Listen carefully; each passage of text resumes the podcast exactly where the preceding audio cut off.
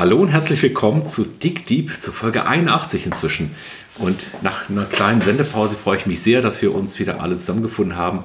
Frauke auf der einen Seite und unser Gast Andreas Pohl. Herzlich willkommen zu Dick Deep. Ja, vielen lieben Dank. Hallo. Hallo Andreas. Andreas, wir wollen heute mit dir über das Thema nachhaltige Mobilität sprechen. Du bist bei einem großen deutschen Automobilhersteller, du hast dort innovative Fahrzeuge mit begleitet, auf den Markt gebracht. Aber wenn wir über Mobilität sprechen, müssen wir eigentlich viel größer drauf schauen. Mobilität ist ein ganz heißes Thema. Wir haben gerade die Bundestagswahl hinter uns gebracht, da ist es immer wieder drin vorgekommen. Es hat was mit, der Klima, mit dem Klimawandel zu tun, es hat was mit den Strukturen in den Städten zu tun.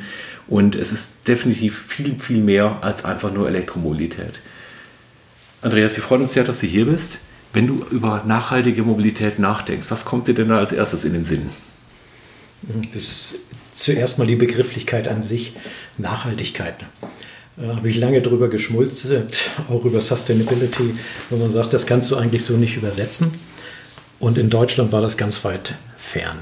In vielen anderen Ländern genauso.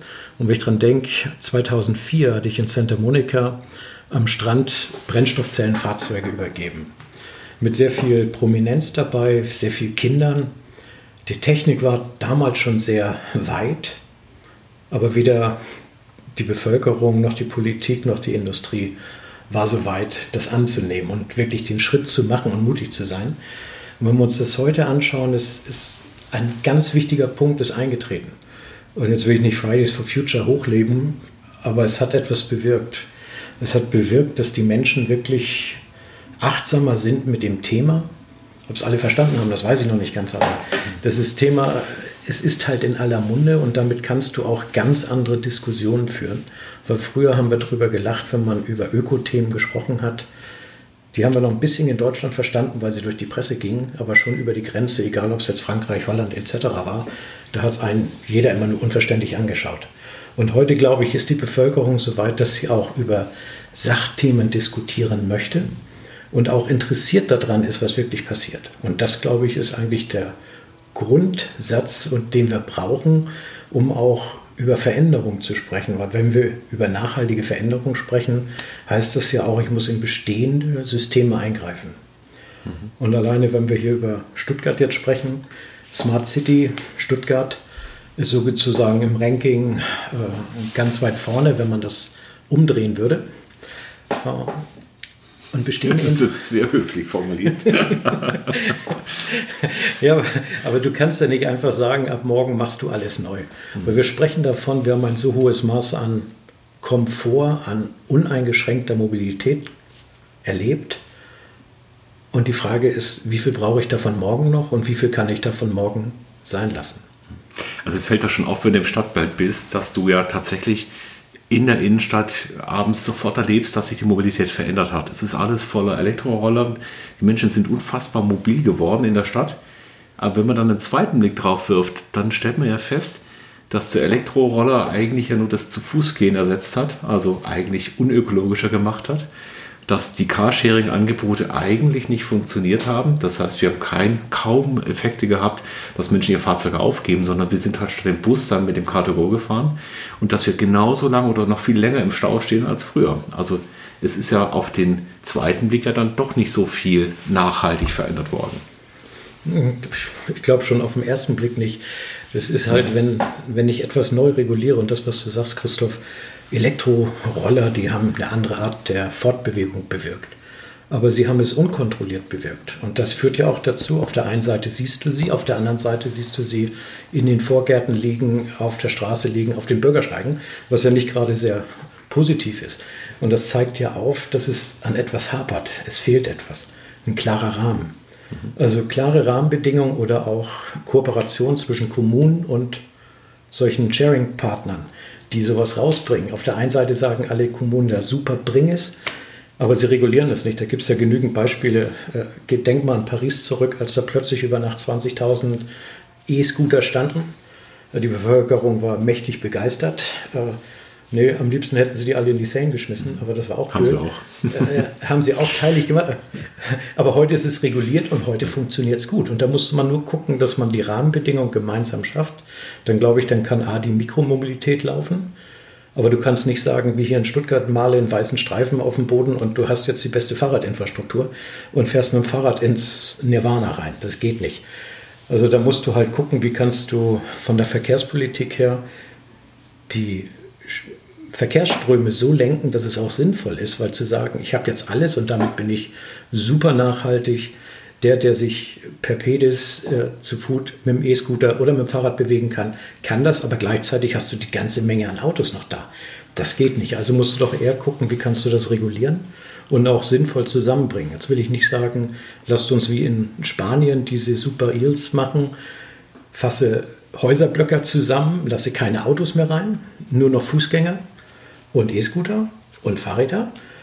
Oder mache es wie in Dänemark, wobei ich da ein ganz großer Fan von bin, Dänemark und Regulierung, was Fahrräder angeht. Ein einfaches Thema, Fahrräder haben dort Vorfahrt in der Stadt. Ich kann Fahrräder nicht überholen, ist verboten. Machen sie auch nicht und damit machst du es für Autofahrer maximal unattraktiv. Weil hinter einem Fahrrad herzufahren in der Stadt macht nicht wirklich Sinn. Und wenn du dann noch Ö P N V nachziehst und die Verkehrsinfrastruktur für Fahrräder schaffst, Groningen hoch bis äh, Kopenhagen funktioniert hervorragend. Aber das sind so Beispiele und die sind ja gar nicht neu.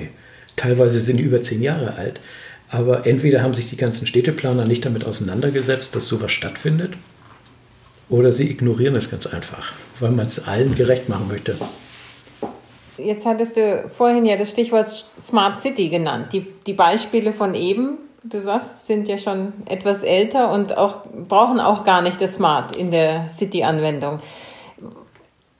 Siehst du da einen Weg, der vielleicht gangbarer ist oder dass sich das eher durchsetzt in dem Smart-City-Kontext? Oder wie würden Beispiele aussehen im Smart-City-Kontext, die vielleicht sogar noch besser funktionieren als so eine Nicht-Überhol-Regel? Ja, ein guter Ansatz. Vielen Dank, Frauke. Also ich glaube, so kleine Gedankenspiele müssen erstmal sein, um das Ganze anzuregen, dass man in die Diskussionen kommen kann. Smart City in dem Kontext heißt doch erstmal die Bedürfnisse erkennen, die ich in der Stadt habe. Das heißt, welche Problemstellungen gibt es in der Stadt? Jetzt kann ich natürlich sagen, ich habe eine städtische Veralterung der Bevölkerung, damit eingeschränktes Mobilitätsverhalten. Wie kann ich dem begegnen, dass auch ältere Menschen, die nicht oder Menschen, die per se nicht so gut zu Fuß sind, mobil gehalten werden können. Das ist immer so ein Grundbedürfnis. Wenn ich das verstanden habe und weiß, welche Bedürfnisse sie haben und wie ich sie bewegen könnte von A nach B, dann kann ich mir Gedanken machen über die Mittel. Ist es dann der Ö P N V? Nur wenn der Ö P N V plötzlich einen Kilometer von der Haustür entfernt ist, dann ist das nicht wirklich ein probates Mittel. Dann greift er halt auf sein eigenes Fahrzeug gerne zurück oder nimmt irgendwas anderes. Ein E-Scooter für ältere Menschen, da, da wird mir mal, ich kriege gleich eine Gänsehaut, weil da geht es ja darum, Balance zu halten. Und das machst du auf dem E-Scooter nicht, vor allen Dingen nicht in Stuttgart, wenn du einen Berg runterfährst und dann, dann schießt du auch noch und du hast da Masse und Bewegung, das ist Energie, das finde ich, ist keine geschickte Lösung. Und da muss man reingucken, wie kriege ich das beherrscht. Also gerade hier in Stuttgart, da liegt eine Lösung für mich so ganz schnell auf der Hand. Wir haben, ich glaube, fünfhundertsechsundachtzig öffentliche sogenannte Steffeles-Treppen, die die Straßen miteinander verbinden. Und da kann man auch sehr schnell von A nach B kommen, aber ich muss halt teilweise zweihundert Höhenmeter überwinden und habe dann tausend Stufen. Das macht keiner mit dem Gehstock, mit dem Rollator oder sonst was, das geht nicht. Da könnte man sich Gedanken machen, wie kann ich die Treppe so benutzbar machen, dass ich jemand auch sie nutzen lassen könnte. Sei es ein Rollband oder sonstiges. Das wäre für mich aber eine intelligente Lösung, die halt auch auf einen großen Zuspruch treffen könnte. Jetzt bei dem Thema der Problemerfassung oder Smart City an sich und zu verstehen, wo denn die Probleme sind. Sind es die, dass ich abends keinen Parkplatz finde in der Stadt? Haben wir in Stuttgart haben wir ja so viele Beispiele, die äh, Worst Case sind. Wenn ich eine Stunde plötzlich einen Parkplatz suche, um etwas zu suche, äh, zu finden, oder die, die Menschen sagen, okay, ich werde zehnmal im Jahr abgeschleppt, ist mir immer noch lieber, als wenn ich die Zeit an Parkplatzsuche reinstecke. Das ist nicht wirklich sinnvoll. Wenn ich mir die Parkhäuser anschaue, wo du nachts als Mann schon nicht alleine reingehen magst, die sind von draußen schick, aber innen drin weder beleuchtet noch sonstiges. Also da fühle ich mich auch nicht wohl. Das führt auch nicht dazu, wirklich zu helfen. Und wenn du dann guckst, wie machst du die Gedanken über den Einzelhandel. Wie kannst du denn Waren von A nach B verbringen? Das, was heute schon lief, was wir ja auch im Rahmen der, der Pandemie erfahren haben, Nachbarschaftshilfe, ähm, tolle Themen, finde ich, die man auch nicht außer Acht lassen darf, weil nur immer dran zu denken, dass über technische Lösungen etwas gehoben werden kann, glaube ich, funktioniert nicht. Und man muss auch mal sich lösen von dem, was man lieb gewonnen hat. Das könnte auch das Auto sein. Jetzt will ich nicht sagen, ab morgen wollen wir alle keine Autos mehr haben, aber die Frage ist, wie viel Auto brauche ich und wann brauche ich Auto? Und ich glaube, dann haben wir eine andere Zugänglichkeit, die wir vielleicht jetzt durch diese Umweltaktivisten-Diskussionen, die gerade stattfinden mit Fridays for Future et cetera, dass die sowas antriggern.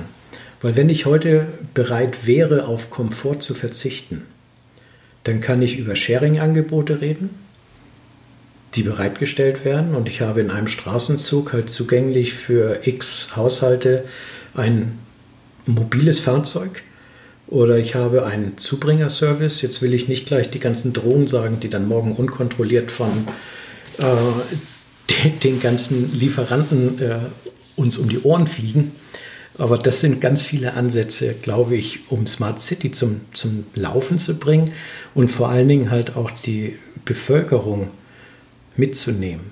Weil wenn es darum geht, für die Menschen etwas Sinnvolles zu bringen, dann muss ich ihnen erstmal aufzeigen, welche Probleme sie eigentlich haben, die sie vielleicht gar nicht selbst sehen. Du hast jetzt ja sehr stark nochmal Wert drauf gelegt, auf die Bedürfnisse genauer hinzuschauen. Und das finde ich ganz spannend. Also hier liegt noch eine Automotorsport. Da kann man immer den Eindruck haben, Mobilität, da geht es nur um die Art und Weise des Antriebs und es ist schon aufs Auto eingeschränkt. Die Bedürfnisse, die du aber angesprochen hast, sind ja viel breiter. Das ist die Frage, wo und wann, mit welcher Personengruppe, in welchem persönlichen Zustand auch. Aber auch vielleicht die Frage, nicht nur Personen zu transportieren, sondern auch Güter zu transportieren, was ein großes Problem zurzeit ist mit dem Thema, dass eben das Geschäft nach Hause kommt und nicht der Mensch zum Geschäft geht. Diese ganzen Aspekte sieht man in der öffentlichen Diskussion aber ganz selten, wenn man ehrlich ist. Also das ist ja eine systematische Frage. Also wie können wir ein, ein Transport, ein Mobilitätssystem erschaffen, was dann tatsächlich vielleicht auch mal messbar wird, wie gut denn die Transportleistung überhaupt ist. Wer müsste sich denn aus deiner Sicht um dieses Thema kümmern? Also wer wäre denn in der Lage, die Bedürfnisse auch tatsächlich so zu matchen, dass die auch widersprüchlichen Anforderungen an Mobilität tatsächlich in die richtige Richtung gehen können? Hm. Wenn wir einen disruptiven Wandel in der Industrie richtig verstehen, und da inkludiere ich jetzt mal Automobil, Gesamtwirtschaft et cetera mit ein. Das heißt wirklich drastische Veränderungen. Und da sehe ich schon die Industrie in der Verantwortung. Auf der einen Seite nämlich durch geschickte Datenerfassung diese Problemstellung auch zu fassen und zu kommen von dem, von dem Nutzen. Und wenn ich vom Nutzen her komme, dann sind Lösungen oftmals viel verständlicher und einfacher, auch zu transportieren bis hin zum Verkauf. Wenn ich dir sage, Mensch, du hast doch eigentlich dieses Bedürfnis und ich habe die richtige Lösung, wie du dieses Bedürfnis jeden Tag decken könntest. Und dann denkst du, wow, super, also bin ich noch gar nicht drauf gekommen.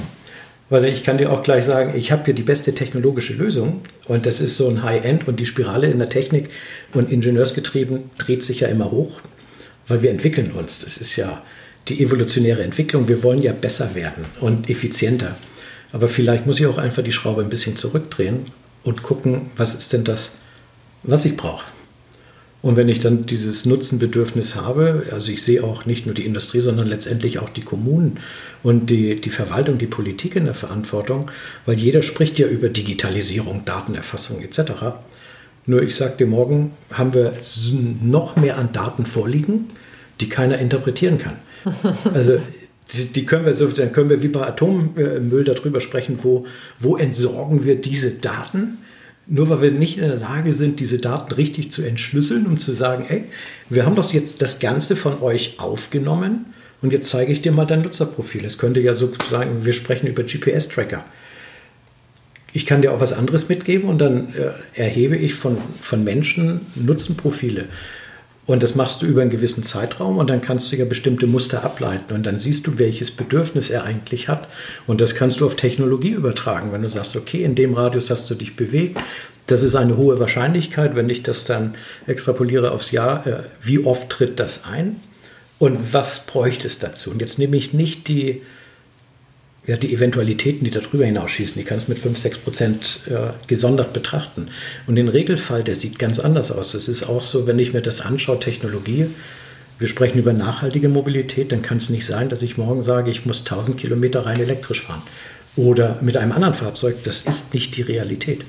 Ich meine, ich fahre jetzt selbst ja gerne nach Norddeutschland, aber das kann ich auch mit der Bahn machen oder so. Das ist völlig wurscht, aber das ist nicht der normale Case. Also wenn ich normal mich bewege und sage, das reicht mir ja. Und Status ist was anderes. Das kann ich eher über Anwendungen, über Dienste oder Sonstiges machen, aber nicht über den Purpose vom Fahrzeug. Als Beispiel.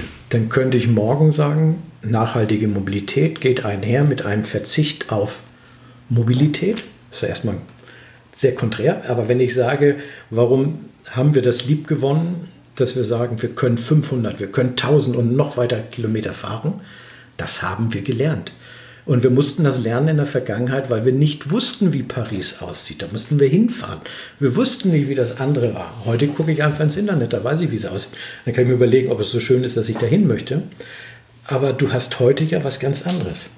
Du hast einen riesen Energiespeicher. Und wenn du dann sagst, nachhaltige Mobilität, riesen Energiespeicher, ist ein Widerspruch in sich. Du hast Materialien in, äh, bei dir drin.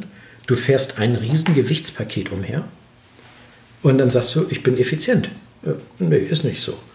Also das heißt, wir denken viel zu viel in, in Lösungen, in technischen Lösungen, weil wir übersetzen ja den Verbrenner, das Verbrennerfahrzeug schon automatisch in irgendetwas Adäquates, was dann halt eine Batterie drin hat. Aber eigentlich ist die Frage, wozu machen wir denn Mobilität? Was ist denn der Sinn und Zweck des Ganzen? Und ähm, ich denke mal, die erste Frage, warum überhaupt Mobilität? Die hat sich ja auch ganz dramatisch verschoben. Wir sehen, dass die Büros ja immer noch leer sind. Wir sehen, dass die Urlaubsreisen sich dramatisch verschoben haben.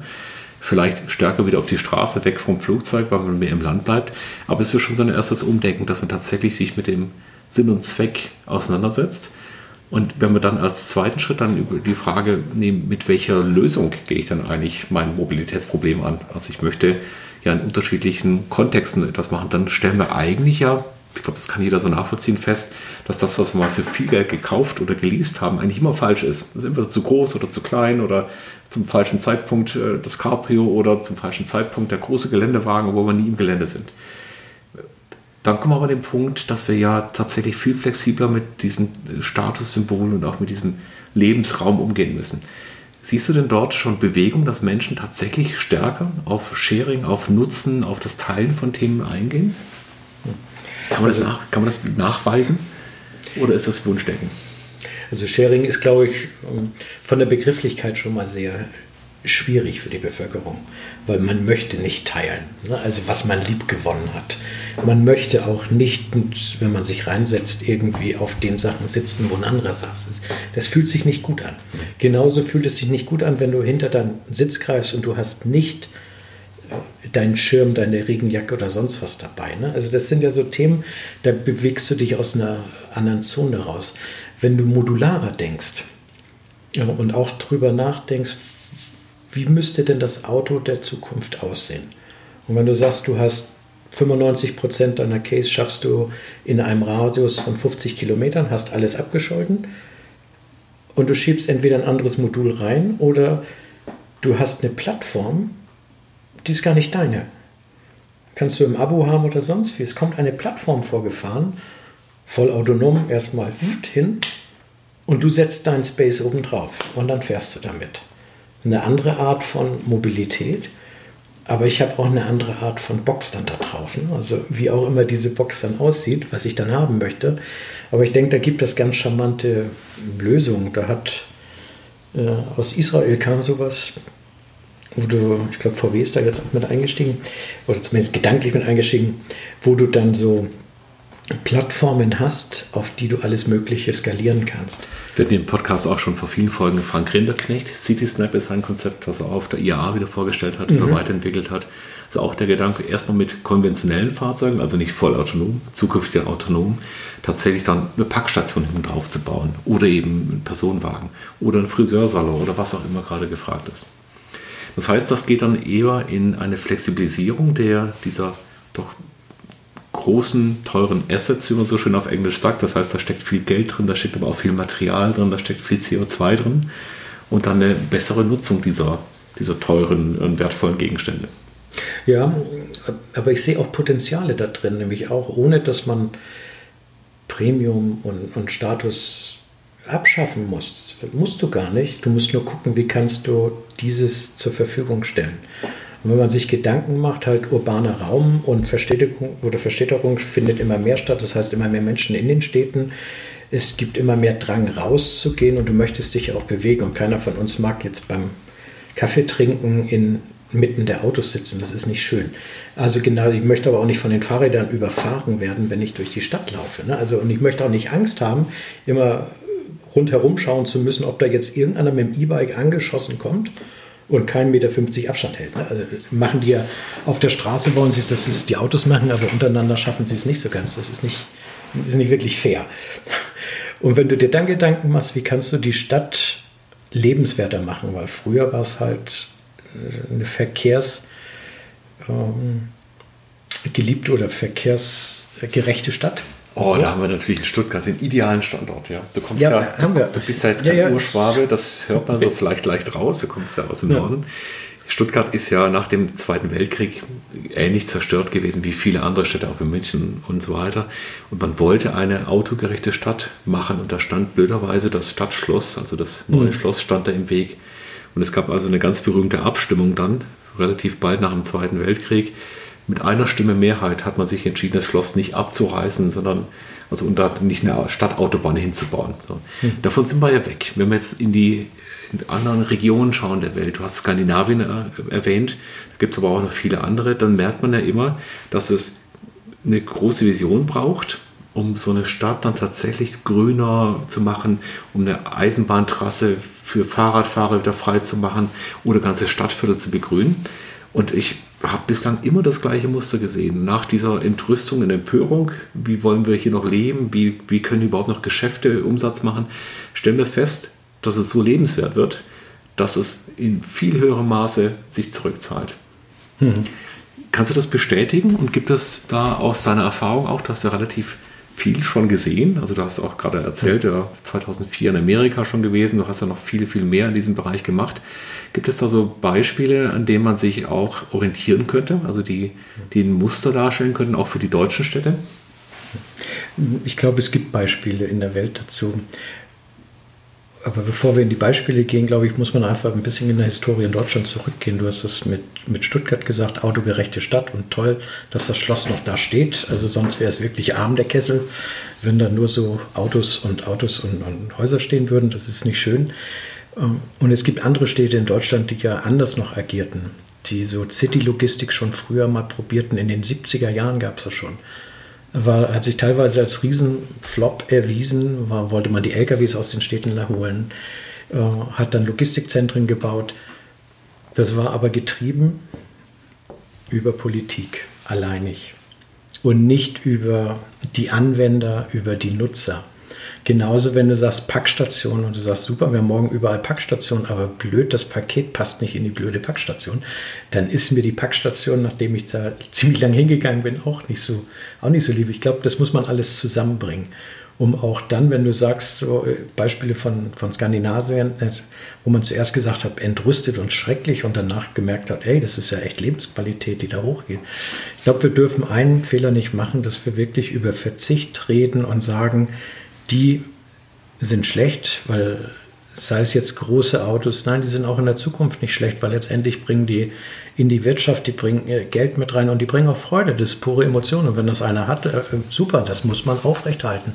Das kannst du nicht verbannen, also es gehört schon zusammen. Du musst nur gucken, wie kannst du es wirklich umdenken, dass du die Lebensräume so lebenswert wie möglich schaffst, aber es attraktiv auch umsetzt, dass Menschen dann auch willens sind, ihre Fahrzeuge woanders zu parken. Schaut euch in Japan, in Tokio das an, mit den City-Parkhäusern, wo neben den Hochhäusern diese hm, Parkhäuser sind, wo du deine Autos reinpackst.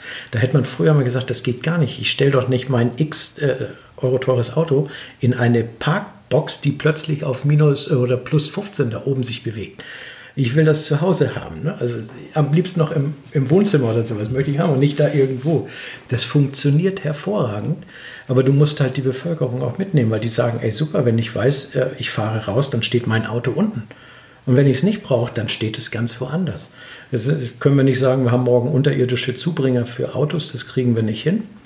Aber du kannst gucken, wie kannst du Menschen auch sehr komfortabel, und das kann ja auch gestaffelt sein, also auch von dem, was kann ich investieren, was, kann ich, was ist es mir wert, dass du aus einem geordneten Parkraum, der schön ist, kannst ja auch verbunden sein via Kamera, dann siehst du immer, wo dein Baby steht, wenn du ein Auto hast, aber dann wirst du weggebracht. Das Ding ist beheizt, wird gewaschen, wird alles irgendwie so, wieder dieser Abo-Gedanke dann, ne? Und das, das ist da drin. Ja, das heißt, meine Frage ist eigentlich zu kurz gewesen. Ich habe in technischen Lösungen schon wieder gedacht.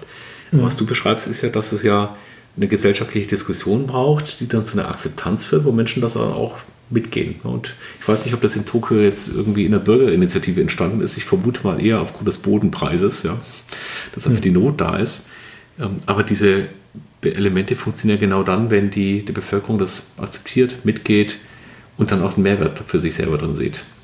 Also ich meine, abs- absolut. Ich meine, wenn wir die Bevölkerung nicht in diese Richtung bekommen, die dann auch auf einer datenbasierten Faktenbasis funktioniert, weil also nur rein Emotionen bringt da nichts. Also du musst ja schon gucken, wie kriegst du das denn nicht hin.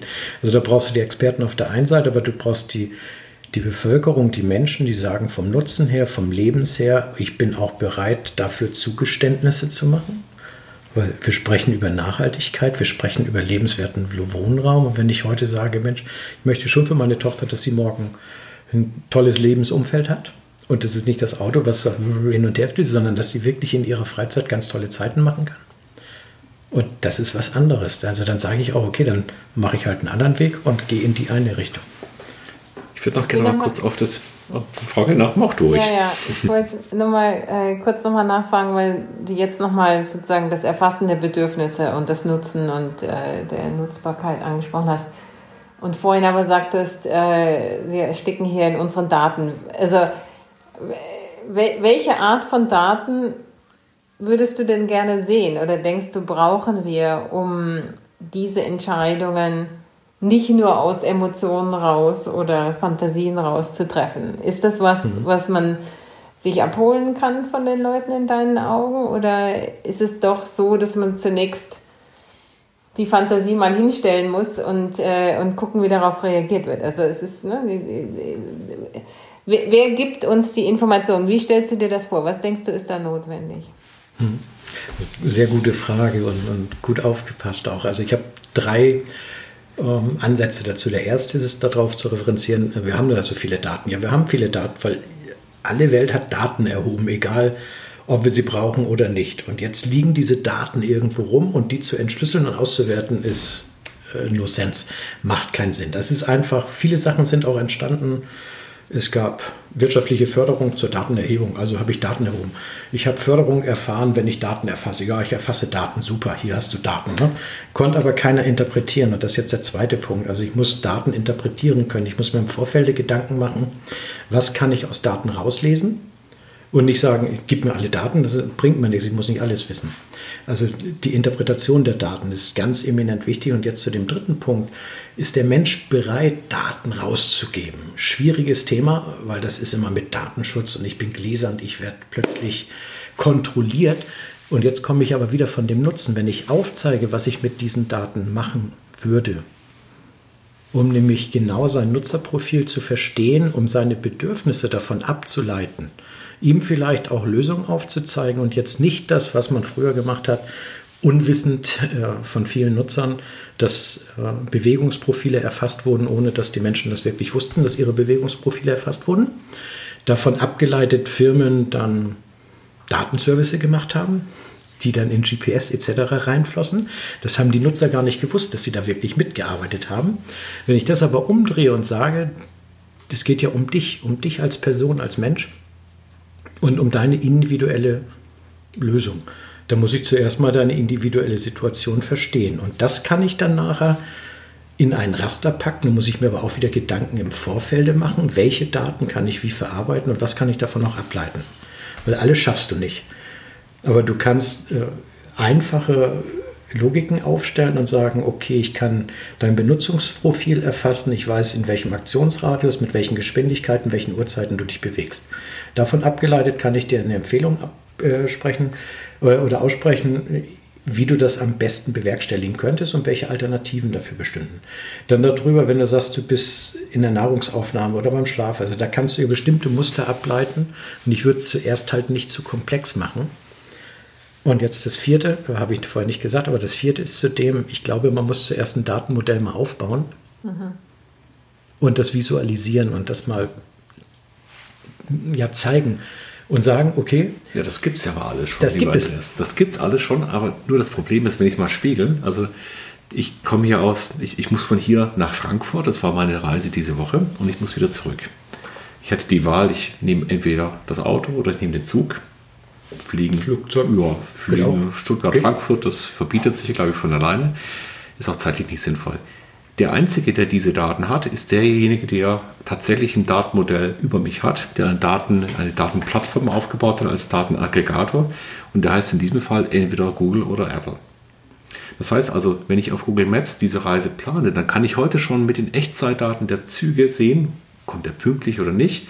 Und dieses System ermöglicht mir, diese intermodale Reise komplett einmal durchzutacken. Das klappt aber auch nur in Ansätzen. Das heißt also, wenn ich mein Taxi brauche, habe ich durchaus wieder ein Problem. Und dann stehe ich dann auf dem Rückweg in Stuttgart und muss eigentlich die Entscheidung treffen von all den Taxen.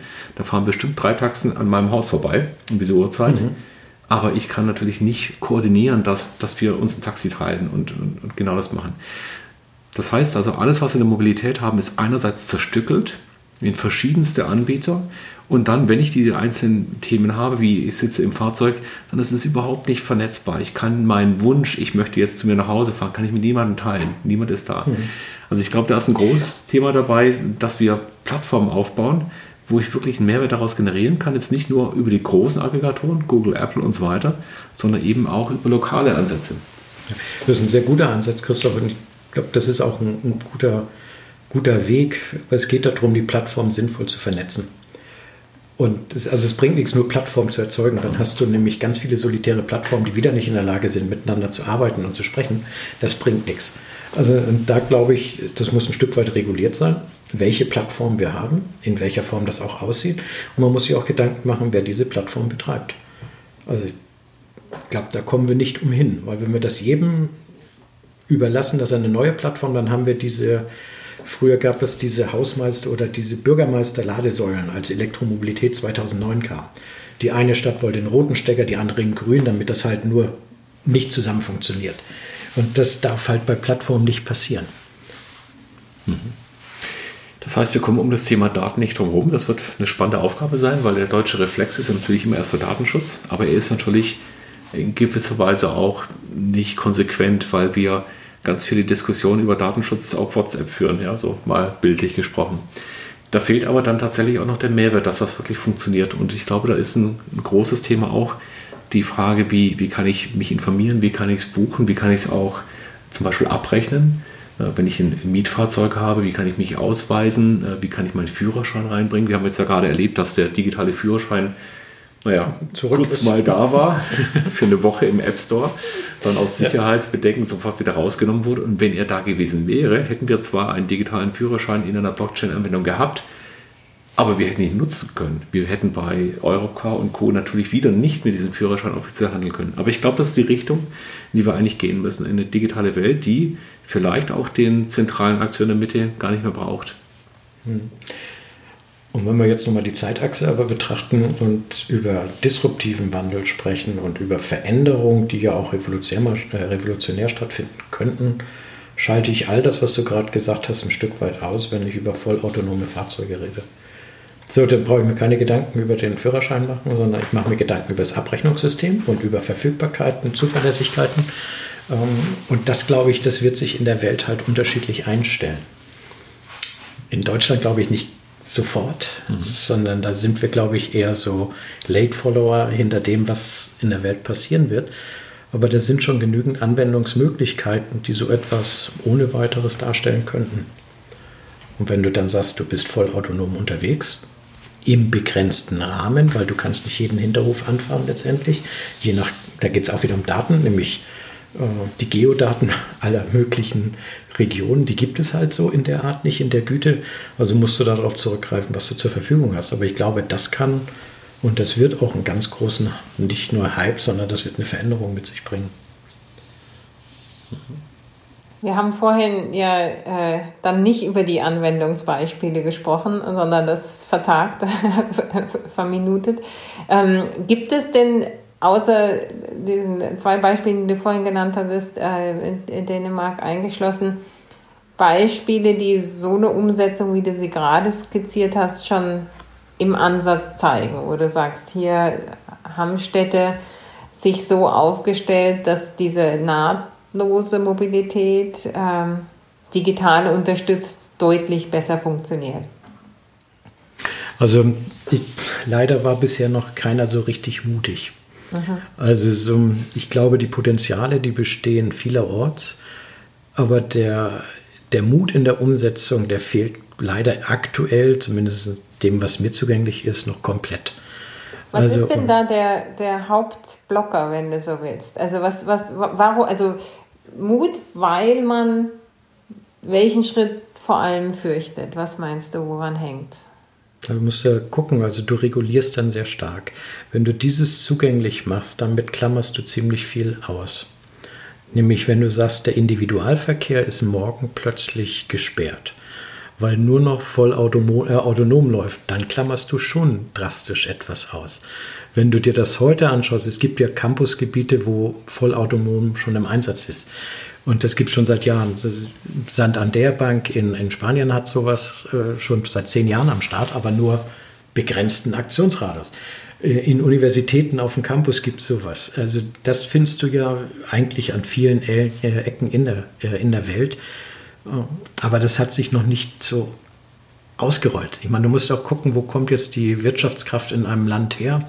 Und letztendlich sind da Geldströme auch dahinter und die musst du berücksichtigen. Die kannst du nicht morgen so ganz radikal. Deswegen glaube ich auch nicht, dass dieses Thema mit einem revolutionären Ansatz funktioniert, weil da ist die Bevölkerung nicht, ich auch nicht, willens, Revolutionen äh, haben zu wollen, wenn es darum geht, neue Mobilität zu machen. Das muss wirklich evolutionär von, mhm. gestern waren das noch Steine, dann fingen sie an zu rollen, jetzt haben wir Gummireifen und, und, und. Das muss langsam funktionieren, mhm. bis hin zu dem vollautonomen, uneingeschränkt möglichen Fahren. Und das, was wir heute aber schon haben, auf dem Weg dorthin, Fahrassistenzsysteme, die ja super sind, die auch regulativ super sind, wenn du sie umsetzen würdest. Ne? Also sag mal, wenn ihr fahrt und du fährst in eine Fußgängerzone rein, du kannst nicht schneller fahren. Punkt. Mhm. Könnten wir regeln. Hat aber der Gesetzgeber nicht vollzogen. Also für mein Dafürhalten, ich würde klatschen, wenn er das täte. Weil die Technologie hat es ja, genauso wenn du sagst, also allein durch Stuttgart dreißig, vierzig, fünfzig, sechzig und sogar siebzig teilweise, also du kriegst einen Strafzettel nach dem anderen, weil du dich gar nicht so konzentrieren kannst. Wenn das einfach funktionieren würde, dann würde ich sagen, super, dann kannst du dich einfach bewegen. Das ist ja schon so ein Schritt hin, mehr zu autonom und individuell zurückzudrehen. Du kannst natürlich über eine Kickdown-Funktion sonst was das umgehen, das wird aber dokumentiert. Also für mein Dafürhalten, das wäre, wäre eine gute Geschichte, um in so eine Richtung zu gehen. Aber dieser, dieser ganze Wechsel, glaube ich, den größten Hebel, den wir haben nach wie vor, ist, über das Nutzerprofil zu kommen, über die Anwender, über lebenswerte Städte, über unterstützende Maßnahmen. Ich meine, wir haben eine Veralterung überall in der Welt. Ne? Der demografische Wandel, den, den sehen wir und den können wir nicht äh, ausklinken. Der ist überall. In den Regionen der Welt setzt er unterschiedlich stark ein. Aber in zehn bis zwanzig Jahren ist er überall voll angekommen. Und das heißt, wir haben eine hohe Lebenserwartung, immer mehr Menschen, die aber eingeschränkter werden. Und die gilt es ja dann entsprechend adäquat, komfortabel auch noch am Leben teilhaben zu lassen. Wir können auch nochmal auf die andere Hälfte der Menschheit schauen, nämlich die Hälfte der Menschheit, die gar nicht in einer Stadt oder einer Metropole in diesen Ballungsgebieten wohnt. Dann die gesamte Diskussion, die wir jetzt die letzten vierzig Minuten hatten, ist eigentlich eine Diskussion, die wir nur aus Sicht der Städte herausgeführt haben. Da, wo wir nämlich eine sehr, sehr hohe Dichte an verschiedenen Mobilitätspfaden haben. Wie sieht das denn auf dem Land aus? Ja, wir können auch schon allein mit dem Thema Elektromobilität anfangen. Ein ganz banales Thema, was auf dem Land auf einmal sehr, sehr schwierig sein kann. Bei langen Strecken, bei einer dünnen äh, Ausstattung mit dem Thema Ladesäulen. Das reicht schon, hier aus Deutschland herauszugehen, in andere Länder zu gehen, in Europa. Urlaubsreisen sind schwierig. Gibt es denn für den für den ländlichen Bereich auch Hoffnung, dass sich da was verändert? Oder sind wir da eigentlich mit dem Thema individuelle Mobilität, so wie wir sie heute sehen, schon am Ende der Fahnenstange angelangt? Nee, das, das dürfen wir nicht denken. Also die Hoffnung, die muss auf jeden Fall da sein. Und da ist für mich in erster Linie jetzt auch die Politik gefordert, weil diese ganze Diskussion, unsinnige Diskussion um Infrastruktur, ja oder nein, ist für mich Nonsens, weil das gehört einfach in die Grundversorgung aufgenommen, wie eine Straßenlaterne. Es ist ein Bedürfnis, was besteht, und das muss durch die Politik auch gedeckt sein. Und dann brauchst du nicht darüber dir Gedanken machen, habe ich dort die Möglichkeit, ja oder nein? Hast du nicht. Aber das verstehe ich nicht, warum die Politik da so hinterm Berg hält und nicht sagt, okay, das wird einfach aufgenommen, die Grundversorgung. Wir haben zugesichert, es ist Ökostrom drin auf der einen Seite, aber dann zu sagen, das geht dort rein, das, das kann nicht sein. Und nur zu sagen, das ist ein Besteuerungsthema, das ist... Für mich ist das ein Armutszeugnis. Also wenn wir den ländlichen Raum ausbluten lassen mit solchen Themen, du kannst nicht sagen, dass die Städte, also vor allen Dingen Deutschland wird nicht die Welt äh, klimatechnisch retten, das geht nicht. Und das ist ja, wenn wir uns das in anderen Regionen anschauen, Beispiel China, zweitausendsechs war ich das erste Mal in China, in Peking, zweitausendacht dann weiter, also immer enge Taktung dazwischen. Und das Land hat sich so drastisch innerhalb kürzester Zeit gedreht.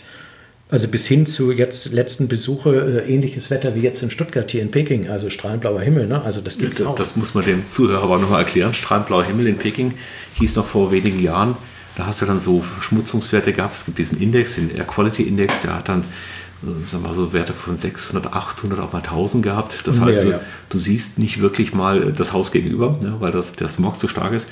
Und den blauen Himmel in, in Shanghai, in Beijing zu sehen, das war ein Ding der Unmöglichkeit. Und China hat das geschafft, indem sie halt regulatorisch zum Beispiel die ganzen Kleinstbetriebe mit den Kohleöfen und so weiter entsorgt haben. Raus aus ja. der Stadt. Und da sieht man auch, glaube ich, schön dieses Zusammenspiel aus einer Regulierungsarbeit, die einen Rahmen setzt. Können wir genauso bei der Elektromobilität sehen, wo dann so ein Tipping Point angestoßen wird, wo Menschen auf einmal feststellen, na, das ist ja schon ganz schön, mit so einem Elektroauto zu fahren und dann noch günstig genug, auch wenn es gerade künstlich erzeugt wird, diese, Wettbewerbs, diese Wettbewerbsgleichheit zumindest. Und wo wir dann eben in diesem Zusammenspiel in der richtigen Geschwindigkeit zwischen der regulatorischen Rahmensetzung und dann auch den technologischen Möglichkeiten, die sich dadurch ergeben, einfach einen Mehrwert schaffen. Und ich, beim Elektrofahrzeug erlebe ich immer mehr diesen Tipping Point, den wir auch in unserem Buch, glaube ich, ganz gut skizziert haben. Nämlich, wenn die Menschen über das Auto sprechen und dann in dem Nachsatz erklären müssen, ah, es ist übrigens ein Verbrenner. Also wenn das Auto elektrisch ist, das ganz normal ist, und da sind wir nicht weit davon entfernt, dann ist dieser Tipping Point erreicht. Und ich kenne niemanden, der elektrisch gefahren ist und nicht gesagt hätte, oh, das ist schon cool, dieses Fahrgefühl. Ja. Also diese, diesen Punkt müssen wir bei der Mobilität an sich auch erreichen. Und Mobilität ist immer noch unfassbar anstrengend, intensiv, pflegeintensiv, äh, kompliziert und so weiter. Mobilität ist alles andere als einfach heute. Ja, und vielleicht können wir dort auch ja, in den freien Ländern sozusagen sehr gut von sozialistischen Ländern lernen. Man, die Chinesen, kann man sie stehen lassen, wie sie stehen gerade, ne? Aber sie sind in dem, was Kommunikation angeht, eigentlich ganz gut, dass sie für die Bevölkerung etwas tun. Und wenn sie ihren Plan aufsetzen für die Jahre, das wird kommuniziert. Und es hat sich ja nun, und das kann man nachlesen, das ist, und merkt man, es hat sich über alle Schichten in China verbessert. Kontinuierlich. Und das heißt, ich habe von der Landbevölkerung, von den Ärmsten, die es dort gab, die haben Verbesserungen erlebt, bis hin zu den jetzt Superreichen, die in den Städten sind. Und das geht die ganze Zeit nach oben. Und das ist eine offene Kommunikation und die, die setzen es um. Also ich meine, das letzte Mal, als ich in Peking war, das war gigantisch, äh, mache ich so ein, eine Fahrt und dann fährst du da längs und mit einmal wird dir angezeigt, die Parkhäuser rechts und links, auf welchen Ebenen welche Parkslots frei sind, was es kosten würde, dort sein Auto abzustellen, dort und dort. Und wenn du noch laden willst, wie ist das dort? Und da denke ich, super. Es ist eine Kommunikation und die kommt einfach rein. Also die brauchst du gar nicht buchen. Diese Info kriegst du und damit kannst du natürlich auch Verkehr vermeiden. Wenn du so reinfährst und du suchst einen Parkplatz und du findest keinen, das ist blöd. Aber wenn du den Verkehr lenken kannst, damit ist das schon ein ganz tolles Thema. Und das mit dem blauen Himmel, wenn ich hier in Stuttgart rausschaue, ja, habe ich in Peking auch erlebt und das, ich fand das toll. Also die Stadt anders zu erleben, von früher wirklich Herzrasen, Herzdruck, Kopfschmerzen ohne Ende und du konntest nicht rausgehen, also war echt platt. Bis hin zu nachher, ich war jetzt nicht joggen, aber es war richtig schön, selbst draußen essen zu können und das in Peking. Das ist Wahnsinn. Also das heißt, Mobilität ist ein Systemthema mit ganz vielen Akteuren, mit ganz vielen Stellhebeln. Und jetzt sind wir schon fast politisch geworden hier. Das könnte der Staat sein, der sowas reguliert und, und als Plattform auch einfordert. Es könnten die Tech-Player sein, wie wir es im, typischerweise im amerikanischen Raum haben, die dann das Thema einfach für sich in der gesamten Breite spielen. Wer wird es denn in Europa sein? Was ist deine These? Werden das die traditionellen O E Ms sein, die doch wieder zurück zum Thema Mobilität gehen? Denn zurzeit sind sie alle auf dem Rückzug. Zurzeit haben sie die ganzen Mobilitätsthemen eher geparkt, eher zur Seite geschoben. Oder werden wir vielleicht auch ganz neue Player sehen? Wir haben noch die staatlichen oder halbstaatlichen Betriebe, wie die, die Bahnen zum Beispiel. Was, was ist deine Einschätzung hier? Also ich glaube, für morgen, es gibt nicht die alleinige Lösung, es gibt auch nicht den Player. Das, also A, funktioniert es nur, wenn man aufeinander zugeht und eine lösungsorientierte Diskussion führt, kommend wieder von, von Problemstellung. Das ist das eine. Und bei dem anderen glaube ich einfach, es wird sich verändern.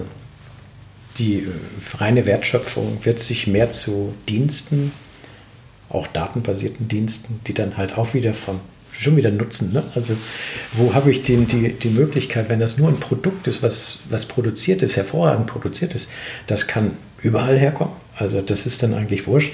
Und ich gehe fest davon aus, dass auch die tradierten Fahrzeughersteller doch ohne weiteres dieses Thema der Mobilität und der Dienste wieder für sich entdecken werden müssen.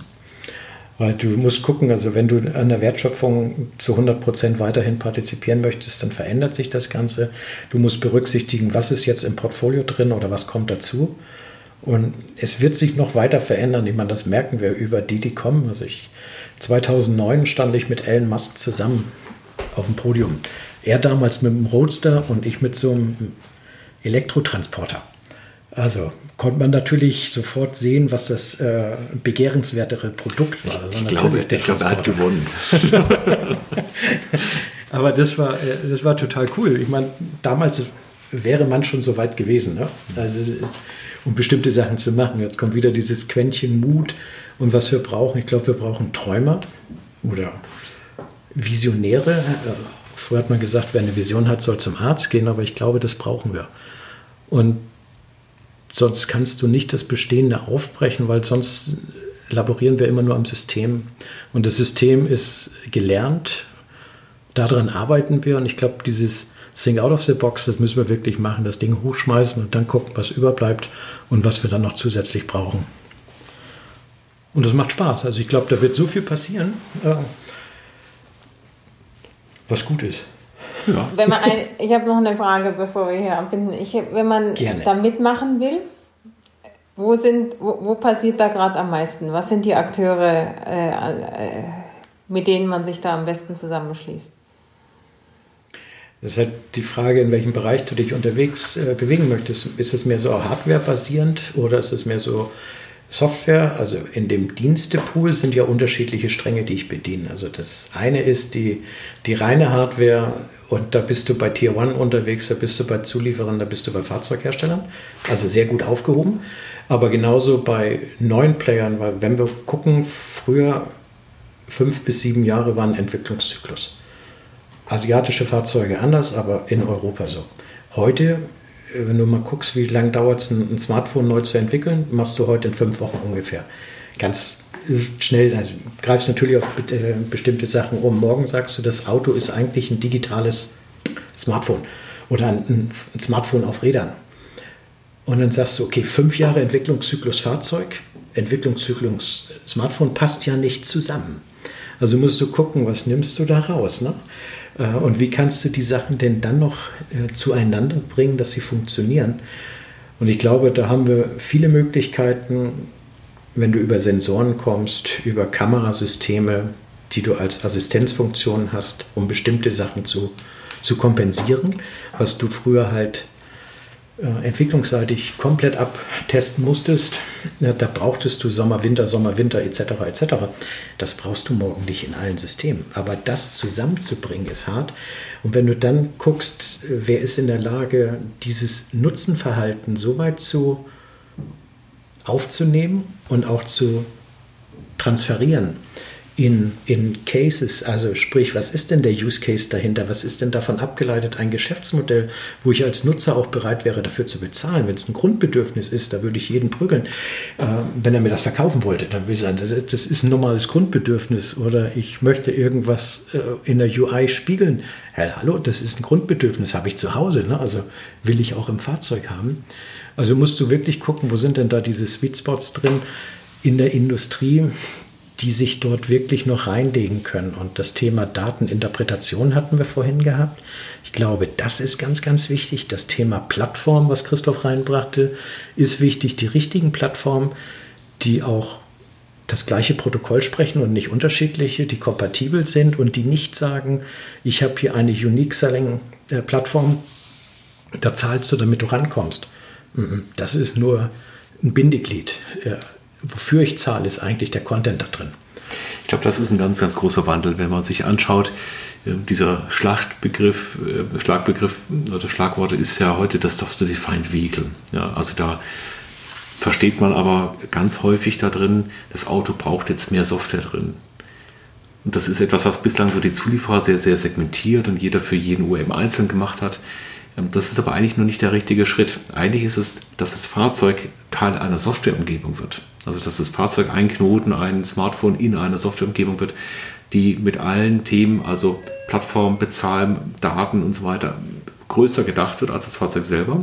Und auf der Plattform inklusive des Fahrzeugs kann ich dann Mehrwerte generieren, kann ich Geschäft generieren. Und das hat sehr viel mit den aktuellen ja, mit dem aktuellen Stand der Technik, mit den Banalitäten der digitalen Welt eigentlich zu tun, dass man zum Beispiel sich authentifizieren kann und mit dem einen Account woanders auch das Sache machen muss, dass man bezahlen kann, quer und kreuz, dass man seine Daten weitergeben oder nicht weitergeben darf und so weiter. Also das heißt, die Plattformgrundsätze, die wir da erleben, die sind in der Automobilindustrie noch sehr, sehr weit weg.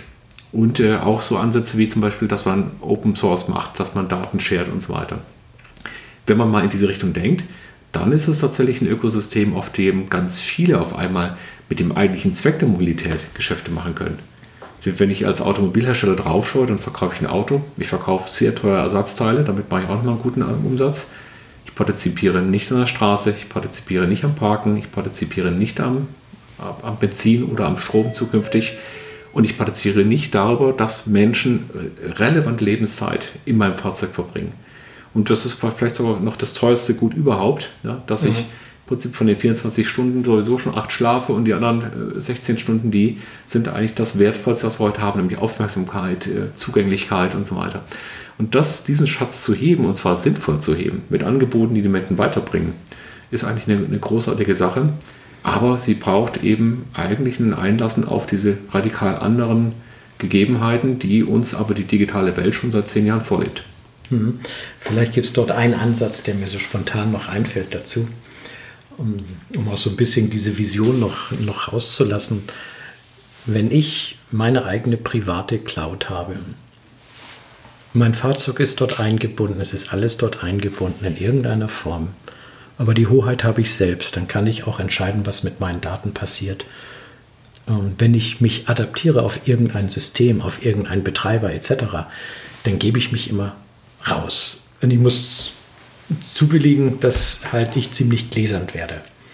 Wenn man das nochmal anders denkt, also diese ganzen Ansätze von Apple Car et cetera, also was habe ich morgen?